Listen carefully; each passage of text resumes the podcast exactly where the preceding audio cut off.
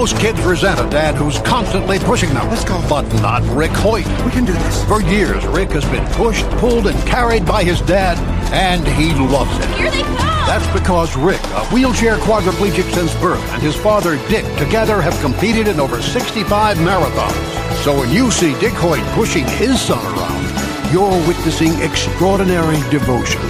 Pass it on from the Foundation for a Better Life at values.com. Atlanta's number one radio stations. Swanky 93.3 and The Heat 94.6. Radio stations has you covered. From our studios to our newsroom at KLP Entertainment. Listen on all major audio platforms like Spotify, iHeartRadio, Audacity, Apple Podcast, Stitcher Podcast, Google Podcast, YouTube, and more.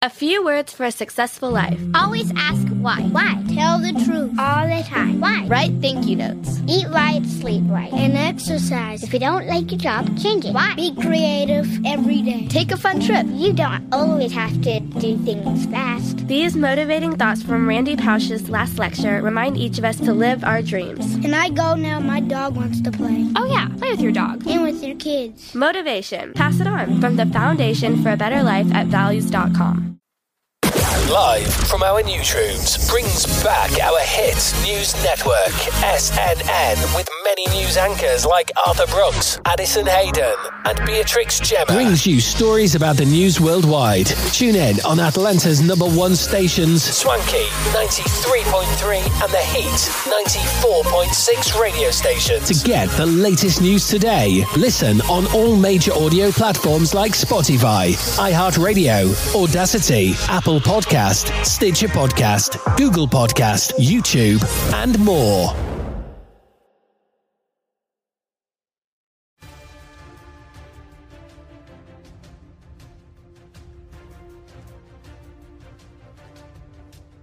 Hello everyone and welcome back to our channel of KLP Entertainment. Reporting live from our newsroom, this is SNN. I'm Beatrix Gemma. Here's your business news breaking for May 22nd. Startups bring Silicon Valley ethos to a lumbering military industrial complex.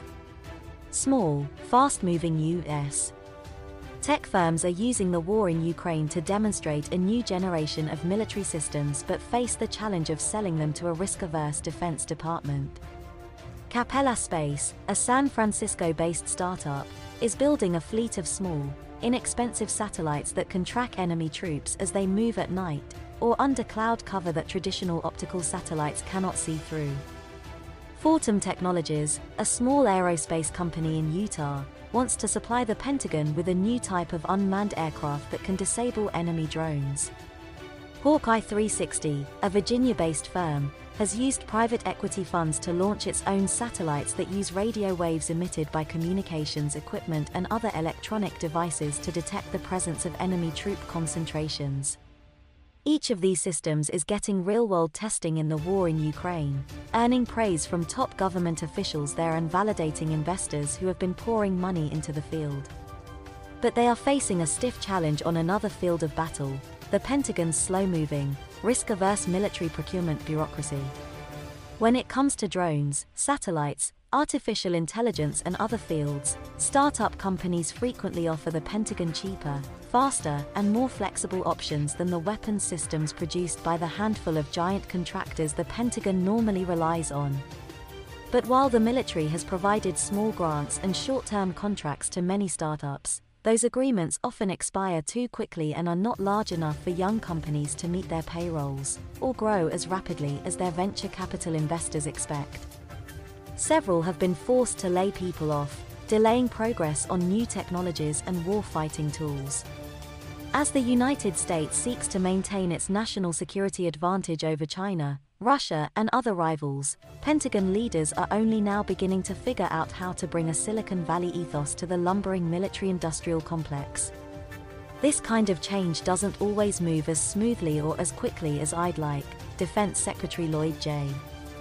Austin III conceded during a speech in December before a crowd in Simi Valley, California, that included executives from many startup technology companies. Current and former senior Pentagon officials acknowledged in interviews that the Defense Department still often requires years of planning and congressional funding decisions before it will buy products from startups in quantities sufficient to keep their businesses going. We sometimes have too much bureaucracy, too many checkers, checking the checkers, Deborah Lee James, the former Secretary of the Air Force, said last month. Industry executives refer to their situation as the valley of death, where the slow pace of government contracting can lead them to bleed out their funding while they await decisions. One San Francisco based startup, Primer Technologies, makes an artificial intelligence tool that analyzes thousands of hours of unencrypted Russian radio communications to help find targets, but has struggled to stay afloat as it has waited for major defense contracts. Small companies can't just sit there twiddling their thumbs for two or three years until our contract gets in place, Heidi Shyu, the Undersecretary of Defense for Research and Engineering, said late last year at the Reagan National Defense Forum. Pentagon officials in charge of buying have also been trained to avoid risk, after decades of scandals associated with overpriced toilet seats, ships that do not work, and corruption. That culture is not a good match for technology companies that thrive on innovation, speed, and constantly upgrading their products. The buyers at the Pentagon, they're trained often to say no, to stay within the rulebook, said Payam Banazadeh, the founder and chief executive of Capella Space. The war in Ukraine is still largely being fought with 20th century weapons, like rifles, artillery, and howitzers. William A. LaPlante, the Undersecretary of Defense for Acquisition and Sustainment, has mocked some of the claims about how important American technology has been in Ukraine, telling military contractors last year that whatever your favorite gadget is, it's hardcore production of really serious weaponry and that's what matters. He added that the fighting against Russia in Ukraine was not being done by Silicon Valley right now, even though they're going to try to take credit for it. But in an interview, he said he agrees commercial technology has changed the battlefield in important ways, particularly the commercial satellite tools that have given Ukraine much greater surveillance capacity.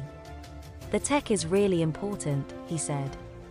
For the Pentagon, the task of picking from among emerging companies is complicated by the tendency of certain startups to exaggerate the capacity of their technologies and the differing approaches companies take to addressing a military need. We recommend picking winners, backing them meaningfully, and see what they can deliver, Whitney McNamara, a former Pentagon science advisor, said in describing a new report for the Atlantic Council examining ways to accelerate warfighting technology acquisitions. From the early months of the war, SpaceX's Starlink, the Elon Musk founded satellite internet service, had played a critical role for frontline Ukrainian troops. But small drones and a denser collection of satellites are also helping to provide the capacity for pervasive surveillance, allowing Ukraine to identify and track threats and targets constantly. A new generation of cheaper and more precise attack drones carrying bombs can loiter in the air autonomously until they find their targets. Artificial intelligence backed computer systems can fuse this collected data and other feeds to make targeting decisions faster than any human. The Ukrainians have also innovated a great deal themselves, impressing Pentagon officials as they have converted commercial drones, for example, into mini bombers. Taken together, said Thomas X. Hammes, who studies warfighting history at the Pentagon backed National Defense University, the developments represent a genuine military revolution, and one that is happening much more quickly than the shift from infantry that traveled by foot in World War I to the motorized and mechanized armies of World War II. Today's rate of change does not allow the United States and its allies and partners the luxury of two decades to transition, said Mr. Hammes, a 30 year veteran of the Marines.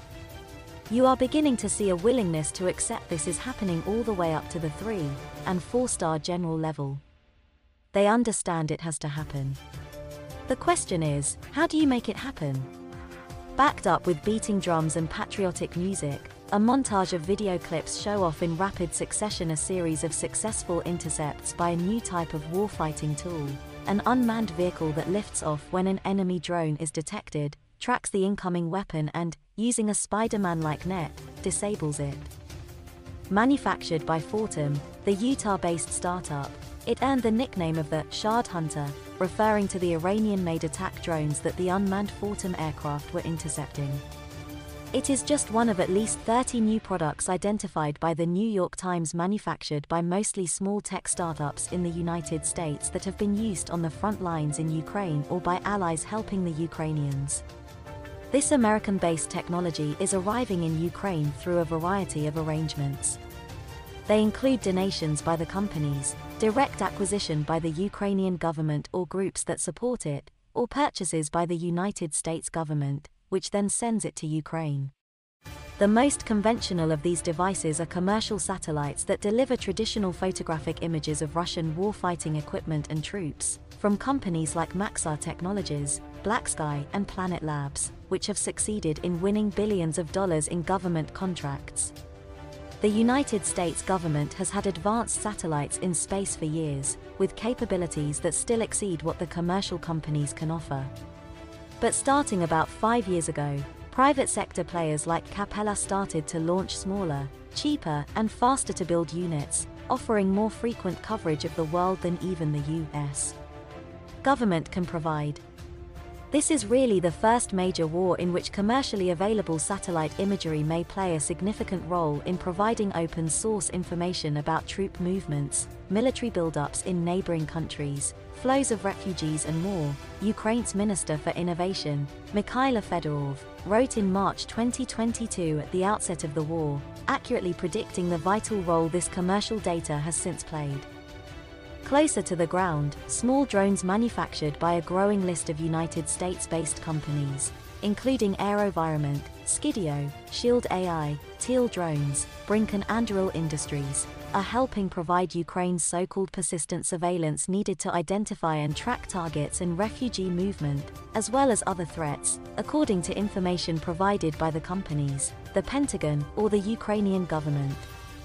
The U.S government has had its own much larger attack drones used widely in Iraq and Afghanistan, with names like Predator and Reaper, both of which are made by California-based General Atomics, costing as much as $57 million apiece. But the new generation drones are much smaller, cheaper, and easier to build, and could give the military new battlefield options.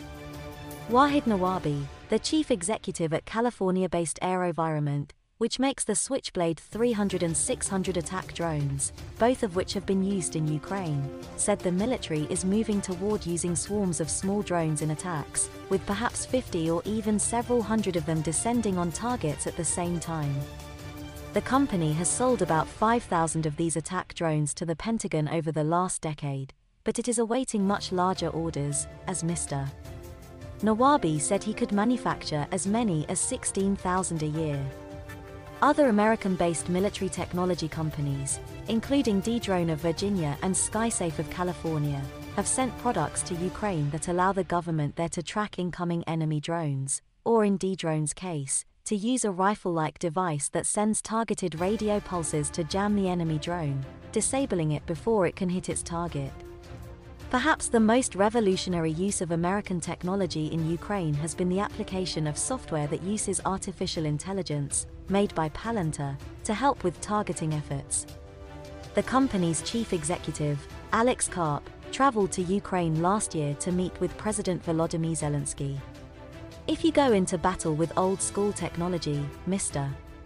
Karp said this year at an event to discuss artificial intelligence tools in warfare, and you have an adversary that knows how to install and implement digitalized targeting in AI, you obviously are at a massive disadvantage.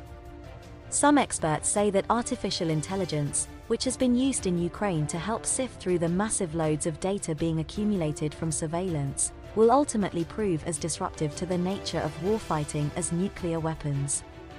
AI is able to make millions of decisions, even before the human knows there is a decision to make, said Will Roper, who served as the top Air Force procurement official until 2021 and still serves as an advisor to the Pentagon. It's kind of like being at the starting block of a new era of warfare.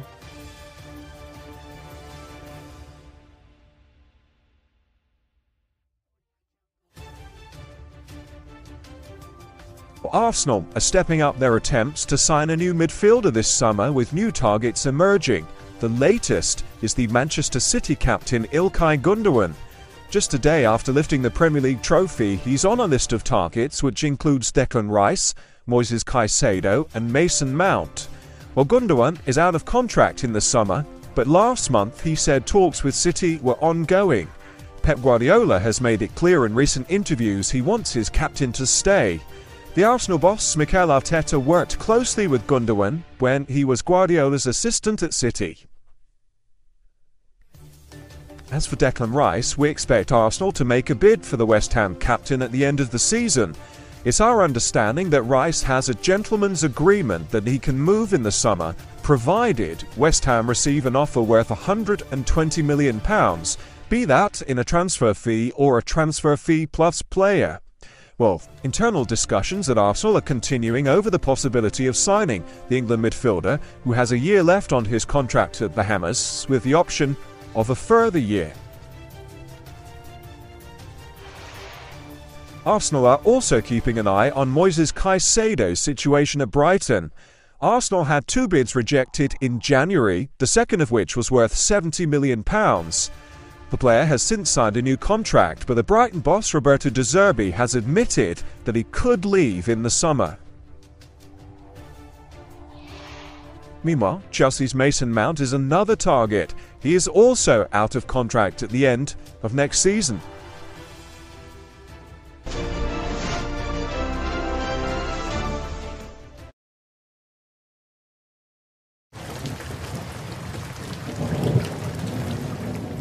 Have a pretty epic water crisis in Mexico City. And so we figured let's start harvesting rainwater in these neighborhoods where people need it. Isla is an organization that designs and installs rainwater harvesting systems. We've installed something like 24,000 or 25,000 rainwater harvesting systems just using revenue.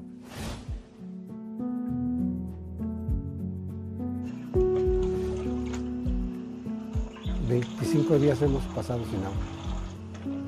Solo de noche llega el agua, viernes o sábado. Se le ve amarilla, ahora huele. Para tomar compramos. Le digo a mi esposa, esto va a ser eh, la guerra del agua. The rainwater harvesting systems that we install are pretty simple. It teaches people how to harvest, filter, and potabilize water at home. The whole thing starts with the roof of the house, which is the catchment surface. So we work with the family so that they have a very clear understanding of keeping the roof as clean as possible. The water that falls off of that roof, we channel through gutters and pipes. We chlorinate that water. We do a simple sedimentation process that allows fine particles of sediments to settle in the tank. And then after that, we pass it through a pretty simple filtration system that then feeds water to the rest of the house. And we can get water of uh, whatever quality we need. From kind of general use domestic water, we can get purified water that you could bottle. Me subo cuando ya va a llegar temporada de lluvia y ahí la recolectamos. Para muchas cosas sirve, está limpiecita. Captamos de 15 mil a 20 mil litros de agua por año. ¿eh? 10 personas que ocupamos esa agua. Todo el año con esa agüita la pasamos. Nos alcanza, gracias a Dios. Llegaba el momento que ya cuando se acaba la temporada de agua, se quedaban los 800 litros y eso lo teníamos que hacer que durara tres o cuatro meses. Y ahora con el sistema de captación de aguas pluviales podemos captar 3.000 litros de agua.